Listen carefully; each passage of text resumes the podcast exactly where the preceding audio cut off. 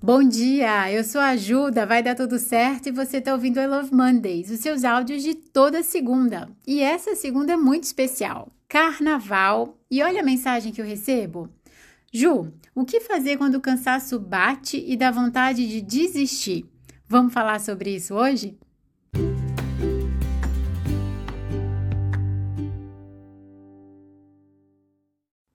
Parte dessa mensagem também dizia o seguinte: Ju, eu tô trabalhando muito, tô fazendo atividade física e tenho saído com as minhas amigas.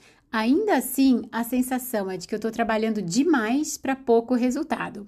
Eu me sinto exausta e é só fevereiro. Se, por um acaso, essa for a sua situação ou de alguém que você conhece também, acho que vale muito compartilhar esse áudio aqui.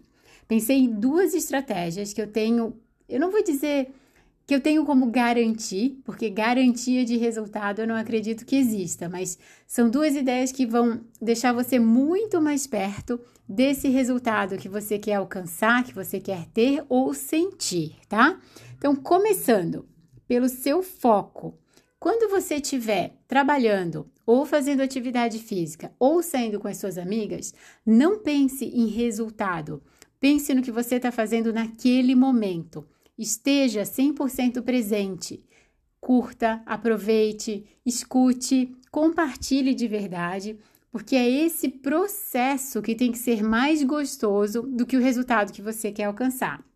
Até porque, como eu falei agora, não tem garantia de resultado, mas tem garantia de sensação de produtividade, de prazer, de organização no momento, no agora, enquanto você estiver vivendo. Então, a primeira estratégia é desconectar desse futuro, desse resultado e se conectar totalmente com a atividade que você estiver realizando.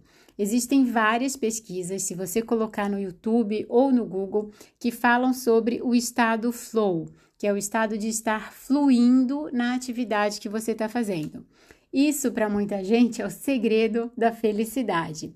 Experimenta, tá? Na próxima vez que você estiver fazendo uma dessas ações, estiver realizando as atividades da sua agenda, coloque atenção no que você está sentindo naquele momento.